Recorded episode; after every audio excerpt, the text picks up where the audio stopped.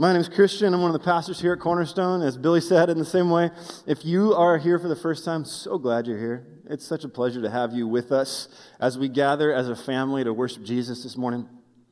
What we've been doing over the last several weeks, we've been in 1 Corinthians chapter 15 looking at the resurrection of Jesus. And one of the main points we've been driving home throughout the whole series is that the resurrection of, is not just a past event that happened to Jesus. It's also a future event that will one day happen to us when Jesus returns. But it's not just a future event. It's also the thing that is meant to shape our lives in the present. We've been talking how throughout the New Testament, whether it's here in 1 Corinthians or throughout the New Testament, whenever the apostles talk about the resurrection of Jesus, it's not just the fact that he came back from the dead, but that his resurrection from the dead proves his right to rule over everything. That ultimately, that is what gives him the right to be the king of all creation. So last week we looked at the fact that living in light of the resurrection doesn't mean that we try to make our lives easy and comfortable. But it also doesn't mean that we try to make our lives as hard as possible. It just means that we follow our risen Lord wherever he takes us, whether that's easy or hard. Because sometimes our king is not afraid to ask us to walk hard paths because he walked one himself. What we're going to do, we're going to watch a short video in just a second. Many of you guys know the Martin family, Jerry and, and Katie and their, their five kids, and especially you've probably heard a lot about their daughter Faith recently. We've been praying for her a lot this past year. And most of you also know that about a little over a month ago now, she, she died. She went home to be with Jesus after a second battle with leukemia.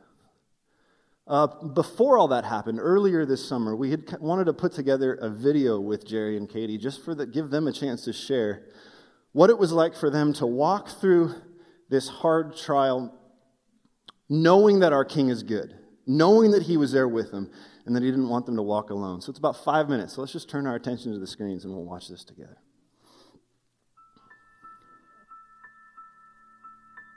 Well, I mean, we kind of came into their community group um, about a year ago. Um, it's funny because after this happened, all the guys had come over to pray for me, and I told them, I said, "You don't know what you got into with us." I said, "You," I said, "If you if you want to you want to bow out right now, it's okay. I, I understand." But I knew they wouldn't. But God's just given us a lot. Probably about a week and a half after Faith was born, it was confirmed that she had Down syndrome. She had a couple of holes in her heart. So at six months old, she had open heart surgery.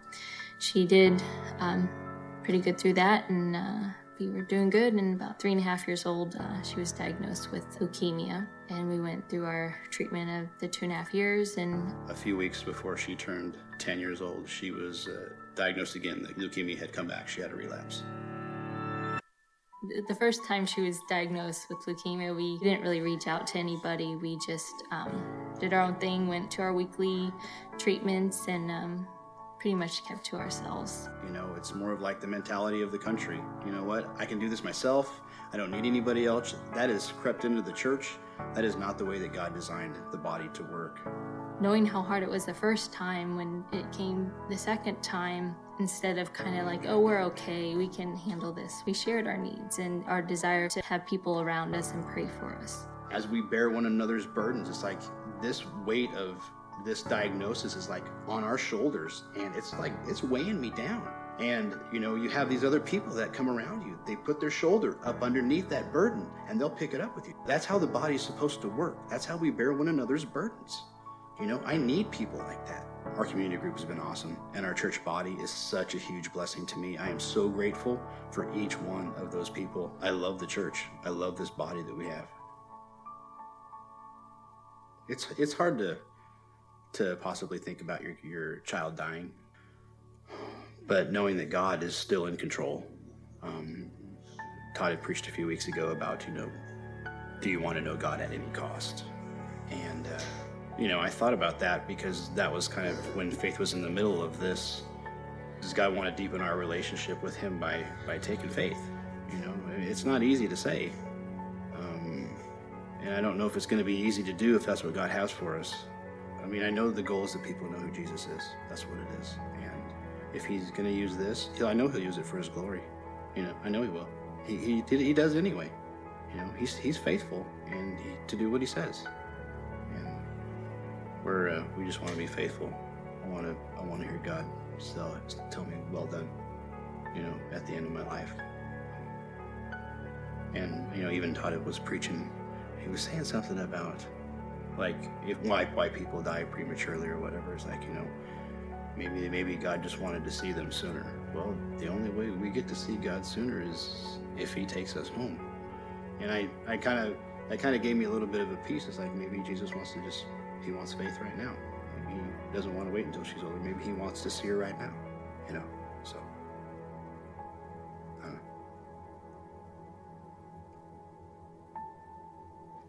Love you. Sorry. Ah, just- Doing good. we are doing good. So yeah. But you know, it's been it's definitely been an interesting ride, no doubt about that. But I'm glad that we have other people that are around us. Give her goober. Oh. Is there anything you want to tell him? No. Come on. Tell him some stuff. Just king. He is the king. That is correct. He make us He did make us. That is right, Faith. He did. How much do you love me? much. How much? All, all much. How much?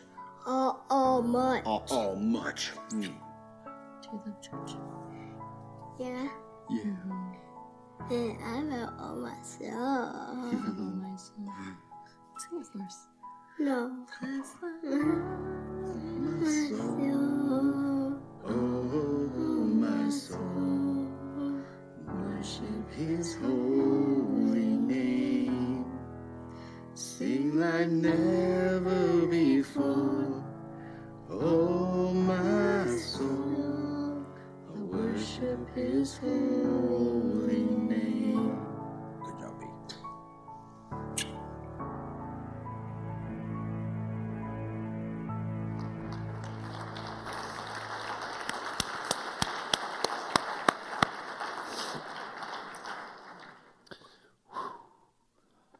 Jerry, Katie, thank you guys for letting us walk through this with you.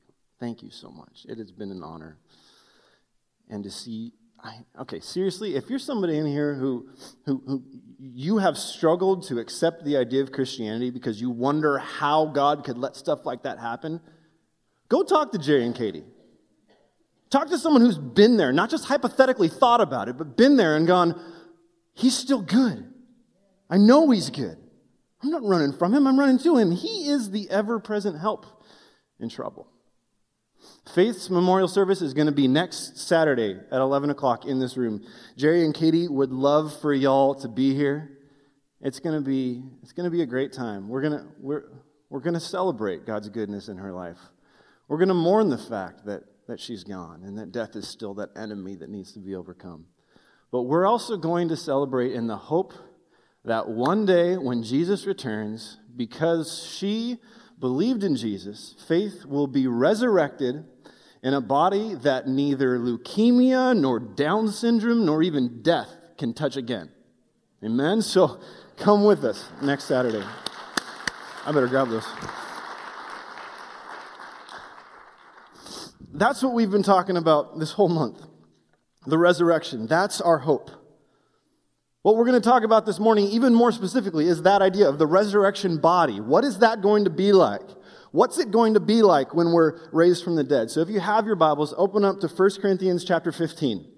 If you don't have a Bible, we got some guys coming down that would love to put one in your hands. 1 Corinthians 15, we're going to be starting in verse 35 today. But as we get into that, let me just say there, there's a couple things going on in this passage. Number one, as, as Paul is going to describe for us what this resurrection body is going to look like, it's not like he has some anatomical chart up on the wall and he's pointing out, it's not this crystal clear picture of what's going to look like. Uh, I was talking with Todd earlier this week and he said it's almost like, like when you're a kid and the present is already under the Christmas tree and it's got your name on it, but it's still two weeks till Christmas. It's not time to open it up and see what's inside. But you can pick it up and you can hold it and you can kind of get some idea of what it is or isn't just by looking at it from the outside. You can go, okay, well, it's probably not a bowling ball, or, but what could it be? Maybe you, if, if you sneak it, you can shake it and try to hear. And I still remember to this day that Legos make a distinctive sound even in the box. You know exactly what it is. And it's fun because my boys are so into Legos now too. So you can shake it and go, I know it's Legos, but what kind? I don't know. That awaits the time when we get to unwrap this thing and see what it is. So, as we even look at this resurrection body this morning, let's remember we're, we're the kids sitting under the tree holding it, going, It's not time to open it yet, but boy, do I want to. Boy, do I want to find out what's in this. The second thing we have to understand as we get into this is that if you've been coming throughout our series of the last year or so, First Corinthians, through 1 Corinthians, typically what Paul does is he will take a topic, usually something that they have introduced in the first place, and said, Hey, Paul, what about this? And first, what he does is he explains how they've misunderstood it. Then he re explains it in light of the gospel so that they'll know how to live. Here at the end of the book, he flips it around. Instead of first explaining what they've misunderstood, he takes the first 28 ch- verses of this chapter and he says, Let me explain the gospel to you. Let me explain to you why the resurrection is so absolutely essential to the gospel. Because not only is it fact, Jesus did rise from the dead, but it, he did it according to the scriptures. That's what God said would happen. And it is an indispensable part of God's plan to bring everything together under God's rule. Now that you see why it's so important and why there's no good news without it, let's talk about why you don't want to believe it. He flips it around here. And that's what he does kind of in verses 29 and following. He says, okay, let me explain to you why you don't want to do this. And so in verse 35, where we're going to start this morning, he starts and he comes with these questions that he knows that they're going to ask at this point. He says, But someone will ask, How are the dead raised? With what kind of body do they come?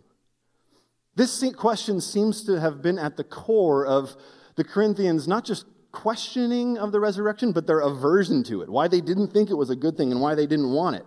It wasn't just a, oh, I wonder what it's going to be like. It's like, how is, we know what happens to these bodies when they die. We, we know that they decompose and they turn to dust, and that's why we put them in the ground. Why would we want that to come back to life? How is that going to come back to life?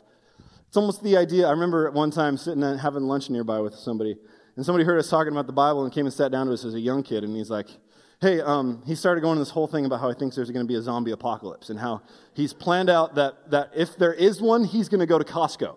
Because he's like, if I can hold myself up inside Costco, I'm going to have everything I could possibly need, plus a lot of stuff that I never thought I needed until I walked in there. And that's where I'll be when this thing happens. And he's like, because that's what the Bible says, right? It says that the dead will rise. We in our culture have this weird psycho fascination with corpses coming back to life. The Corinthians didn't want a zombie apocalypse. They were going, we don't want that. We want those in the ground. We want those to stay there. We don't want this. So why should we want the dead to be raised? So Paul comes in verse 36 and he says this You foolish person, what you sow does not come to life unless it dies. And what you sow is not the body that is to be, but a bare kernel, perhaps of wheat or of some other grain. But God gives it a body as He has chosen, and to each seed, or each kind of seed, its own body. He says, You're thinking about this all wrong. What's resurrected is not the same exact physical body, but it is closely connected to it.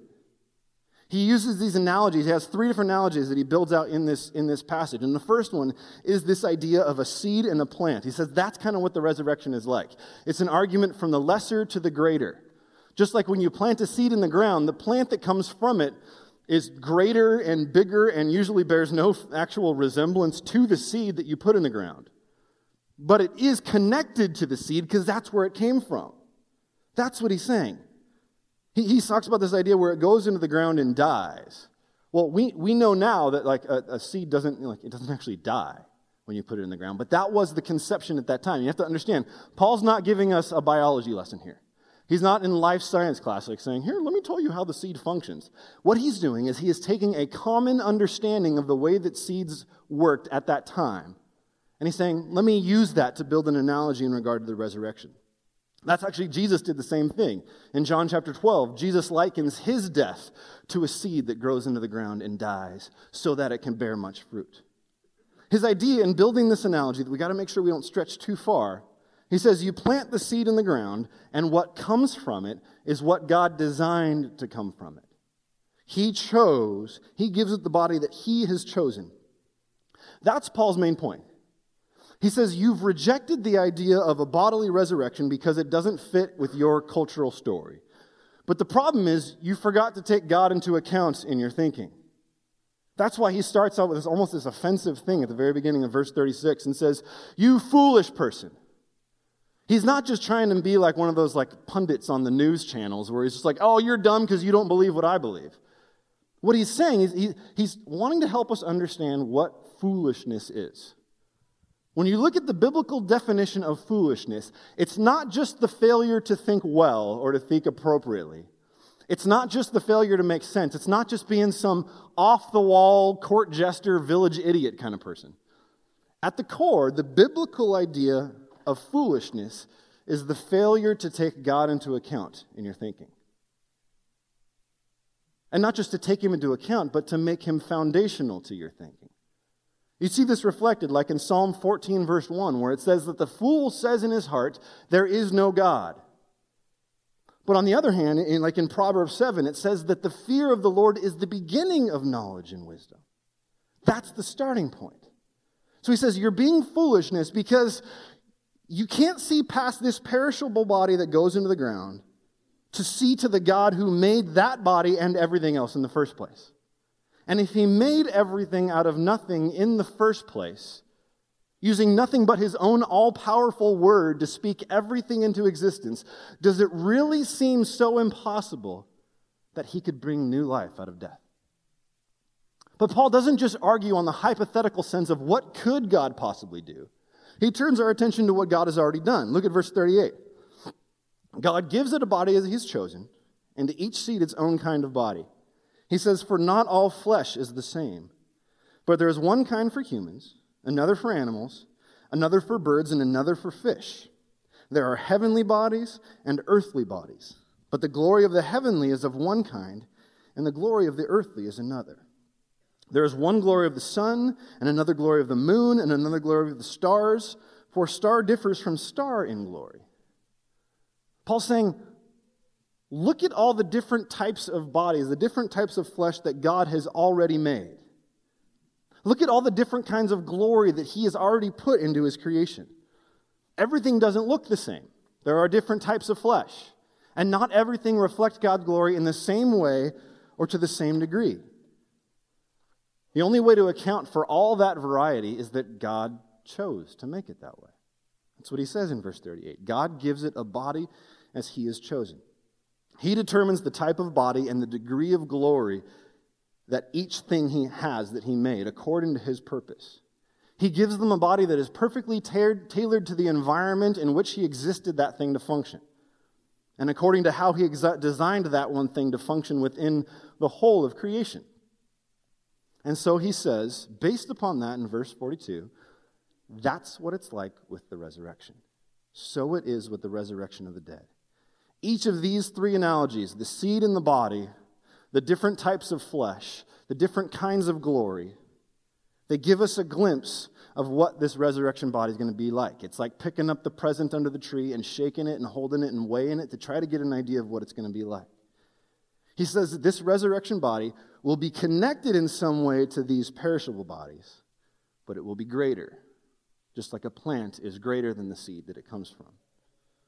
He says that this resurrection body will be a different kind of physical body, a more glorious body, because it's designed to inhabit a different type of world, a different and more glorious world than this current one, but one that is connected to this current world. It's a resurrected body fit for a resurrected world. How is it different? He, he, back, he comes back into that second part of verse 42 and he says, okay, let me build on this seed plant analogy a little bit more. And he says this, okay, beginning of verse 42 So it is with the resurrection from the dead. What is sown is perishable, what is raised is imperishable. It is sown in dishonor, it is raised in glory. It is sown in weakness, it is raised in power. It is sown a natural body, it is raised a spiritual body. He builds this comparison. He says, The body that dies, that goes into the ground, it's perishable. It's dishonorable. It's, it's, in, it's almost this embarrassing, undignified way in which death is just unpleasant and gross. It's dishonorable. It's sown in weakness. That's the, that's the essence of it. The body becomes too weak to even maintain breath. It's sown a natural body. But then on the flip side, when he talks about the body that's to come that is raised, just as the first body was perishable, this one's imperishable. Just as the first body is sown in that dishonorable state of death, it is raised in glory, greater glory that it had at the height of youth and health when it was young, when it was healthy. It is sown in weakness, it is raised in power. And then he says this He says, It is sown a natural body, it is raised a spiritual body. Imagine being one of those Greek thinking Corinthians. You hear that and you go, Wait, what? A spiritual body? Oh, yes, he says, if there is a natural body, there's also a spiritual body. At this point, Paul brings back one of the Corinthians' favorite words spiritual, pneumatikon. It's the one we talked about a ton when we were back in chapters 12, 13, and 14. Remember that? The Corinthians' fascination and even confusion about who or what was spiritual. What does it mean to be spiritual? He brings this concept of spiritual back into this discussion here in chapter 15 for a very important reason. You see, the Corinthians knew from the gospel that Paul had preached to them that because of Jesus' death and resurrection and their belief in that gospel, they had this new spiritual life from the Holy Spirit. But just like we do today, they struggled to understand how that was connected to this present physical life and even what it's supposed to look like in the future. So he says, okay, let's talk again about what it means to be spiritual.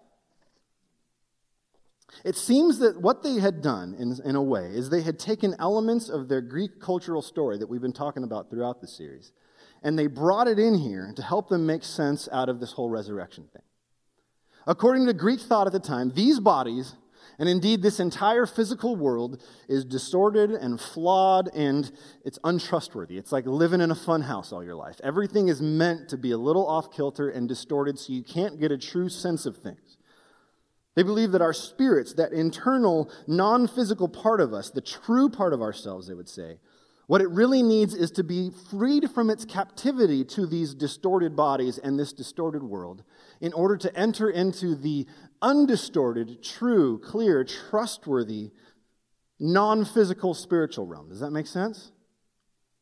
So the Corinthians, it seems what they did was they knew just enough about the biblical story and the Greek story to be really dangerous, to put the two of them together in a way that really threw them off kilter. They saw the new life that they had in the Holy Spirit as the fulfillment of that Greek cultural story. Our spirits will escape this captivity to these flawed bodies. And in fact, this has already begun.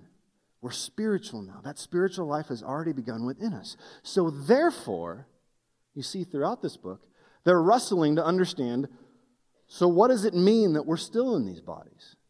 If we're still in these messed up bodies, but we need to get out of these, then maybe what we do with this body doesn't really matter anymore because we have this new spiritual life within us.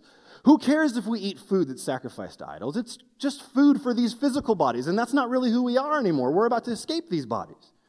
It's like married couples going, man, should we even have sex anymore? Because that's just these physical bodies. What do we do?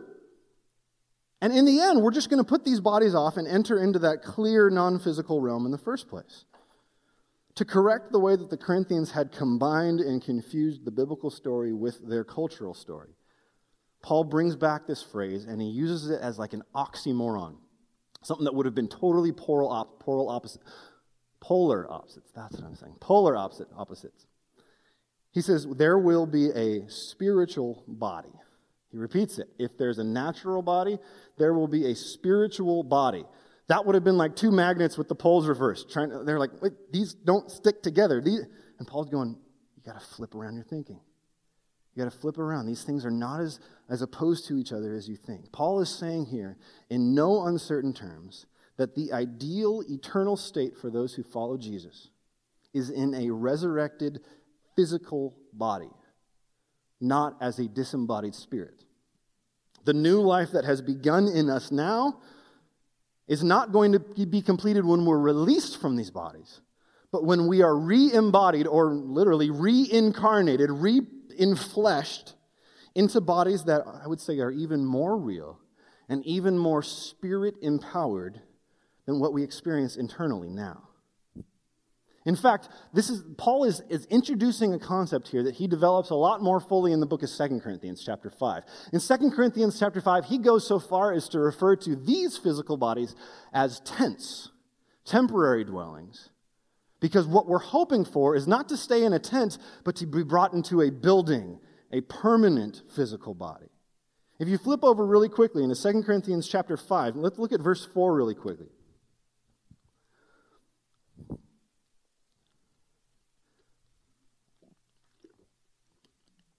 Paul says this He says, For while we were, are still in this tent, we groan, being burdened, not that we would be unclothed, but that we would be further clothed, so that what is mortal may be swallowed up by life.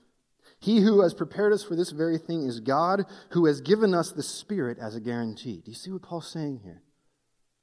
He's wanting to correct for the Corinthians. You think that the spiritual life that you have through God's Spirit now guarantees your escape from this body one day.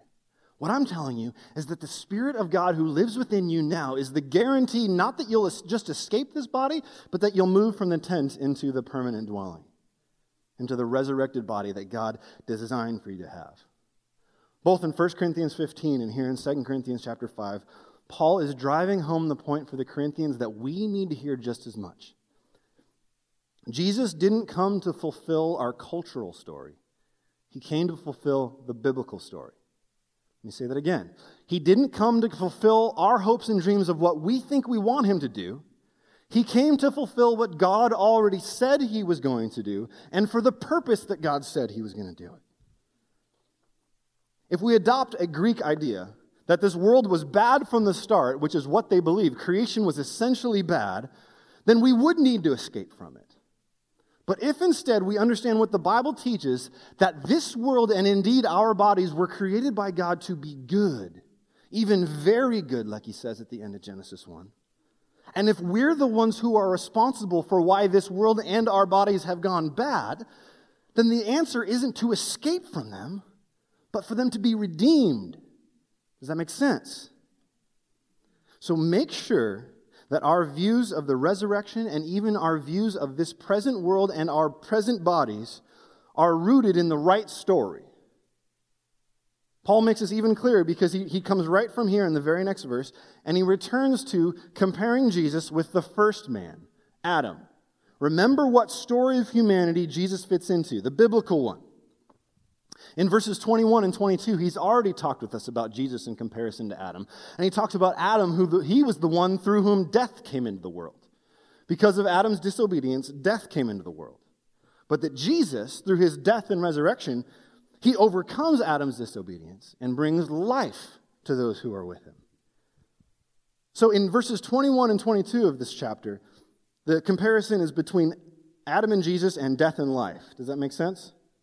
Here, though, in verse 45, the comparison isn't death and life, it's the comparison is between one type of life and a greater type of life. That makes sense? Look what happens. Verse 45. Thus it is written, the first man became a living being, the last Adam became a life giving spirit. But it is not the spiritual that is first, but the natural, and then the spiritual. Paul quotes from Genesis chapter 2, verse 7, the creation account of Adam, where it says that God formed him out of the dust of the ground and then breathed into his nostrils the breath of life, and Adam became a living being. Adam was given life by God. But look what he says about Jesus, the second Adam, or the last Adam. He became a life giving spirit. Adam was given life by God. Jesus is one who gives life. Does that make sense? He says he became a life giving spirit. And from here, we got, we got to talk for a second because that one could trip us up for a little bit in our thinking.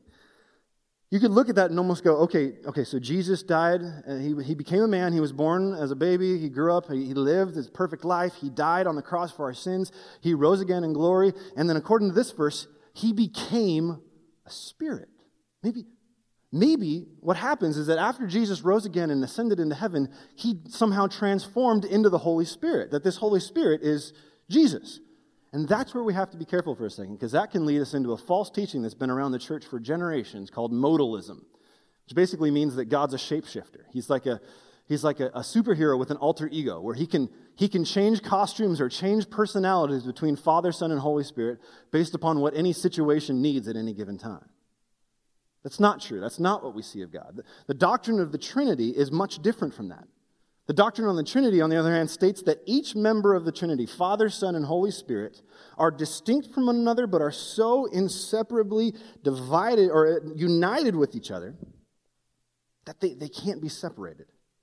The Holy Spirit is distinct from the Father and the Son, but they are so indivisibly united that throughout the New Testament, the Holy Spirit is referred to interchangeably as both the Spirit of God and the Spirit of Christ.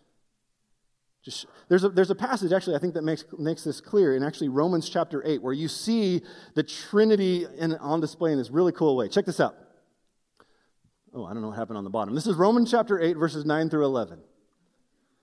Here's what Paul says You, however, talking about those who are followers of Jesus, are not in the flesh, but in the Spirit, if in fact the Spirit of God dwells in you. And anyone who does not have the Spirit of Christ, oh, there he is. He's referred to as the Spirit, the Spirit of God, the Spirit of Christ. Whoever does not have the Spirit of Christ does not belong to him. But if Christ is in you, whoa, okay, so Spirit, Spirit of God, Spirit of Christ, Christ is in us. Although the body is dead because of sin, the Spirit is life because of righteousness. If the Spirit of Him who raised Jesus from the dead dwells in you, he who raised Christ from the dead will also give life to your mortal bodies through his spirit who dwells in you. There's a whole lot going on here, but you see, do you see each distinct member of the Trinity expressed in this? But expressed in a way that shows that they are connected and united in a way that none of our human relationships can even get close to. The Holy Spirit who lives within us is the Spirit of God. He is the Spirit of Christ. To the extent that he can even say that it is Christ who lives within us. But the Spirit who lives within us is the one who raised Christ from the dead. And look at the promise at the very end of that. If the Spirit of Him who raised Christ from the dead is living within you, He who raised Christ Jesus from the dead will also give life to your mortal bodies. What's the hope of this passage? Future physical life in a perfected spiritual body. It's the same thing that Paul's talking about here. Paul's point in both of those passages is clear. The spiritual life that the Corinthians were so fascinated by is only accessible through Jesus. But just as this Holy Spirit is the one who raised Jesus from the dead, so it must be with us. He will also raise us from the dead. This life giving Spirit is already at work within us. That's why it says there in verse 10 the Spirit is life because of righteousness, although the body is dead because of sin. The life giving Spirit is already at work within us, even while these bodies are still falling apart. But that's not the end, that's just the start. The hope of the gospel is that the fully spiritual life will be fully realized in us when even these bodies are renewed. Look what he says in verse 47. Turn back to 1 Corinthians 15 if you changed. In verse 47, Paul says this The first man, speaking of Adam, was from the earth, a man of dust. The second man is from heaven. As was the man of dust, so also are those who are of the dust. And as is the man of heaven, so also are those who are of heaven. And then he ends with this astounding promise. Look at verse 49. Just as we have borne the image of the man of dust, we shall also bear the image of the man of heaven. You see that? The first man, Adam, made from the dust. And that's what we are too. Just as was the man of dust, so are also are those who are of the dust. But just as we even now have borne the image of the man of dust, Adam, we're made with the same types of bodies that Adam had. So now, Jesus, in his resurrected glory, the promises what he has become in his resurrection, what his body has become in his resurrection, we will share in that. I don't know what it looks like when you unwrap that present on Christmas morning, but man, I want to know what that looks like. Now, some of you might notice in your Bibles there's a footnote on verse 49 about how you could even translate that last verse differently. It could either be the promise that we shall bear the image of the man of heaven, or almost read like a command that let us bear the image of the man of heaven. There's kind of a way in which the Greek in which it could go either way. And the question we have is is Paul promising what will happen to us or commanding us with something that we need to do? It would, it would seem weird if somehow what Paul says is okay, just like right now we look like Adam, we need to make ourselves look like Jesus in his resurrected glory. That wouldn't make sense because what we're going to see next week in the very next passage is we can't make this happen. This doesn't happen until the last trumpet sounds and Jesus returns and the dead are raised imperishable. So Paul can't be commanding us to make this happen in our lives. But I think what he's doing, he's commanding us to put our hope in the right place. Just like he said to the Corinthians, don't hope that Jesus is going to fulfill your Greek hope to get out of this body and float as some sort of spirit. That's not what Jesus came to do. Attach your hope to the right story. Hope in that. Paul's looking at them, and at the very end of his discussion, it's like he looks at me and says, If you're a follower of Jesus, this is what you're going to hope in. This is what you're going to put your desire in and longing for.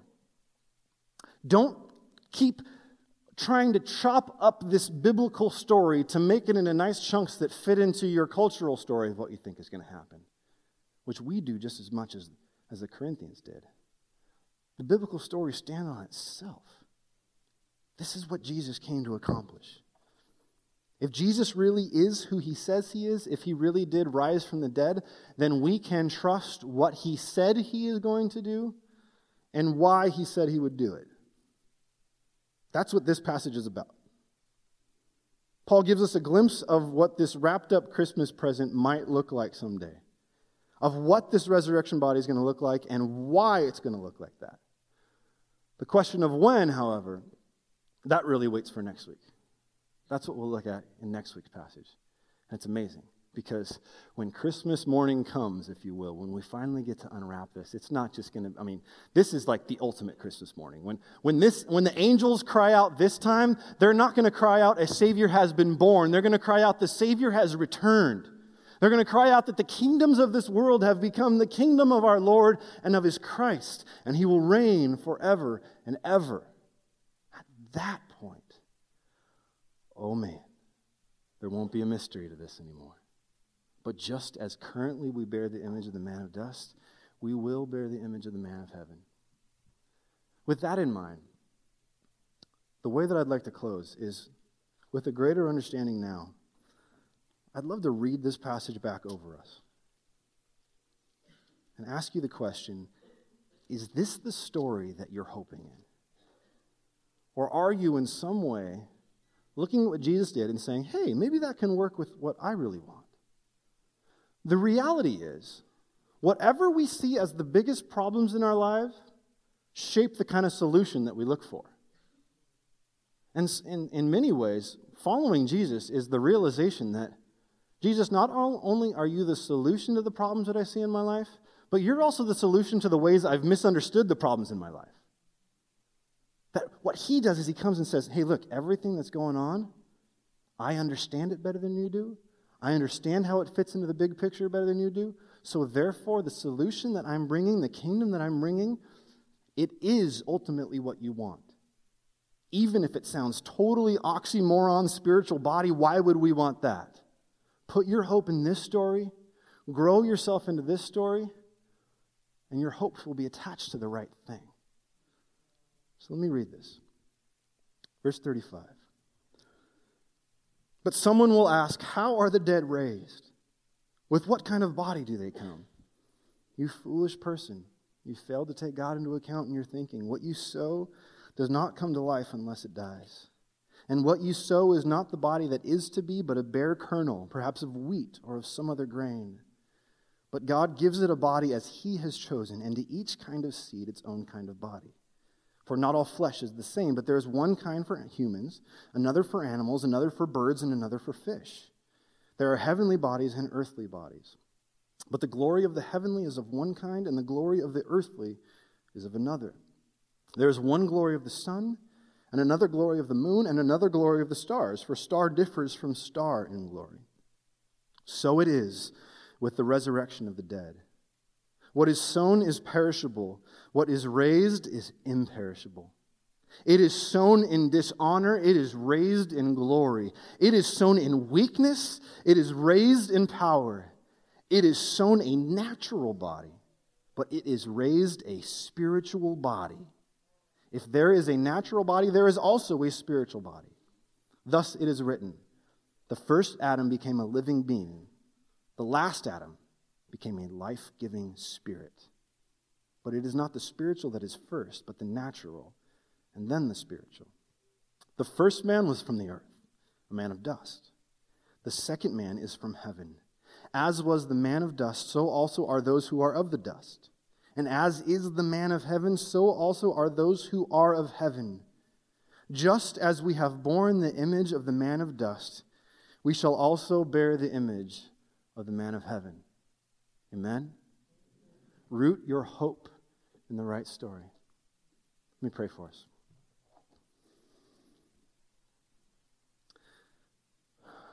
Jesus, would you give us a glimpse of what it is that you've come to do?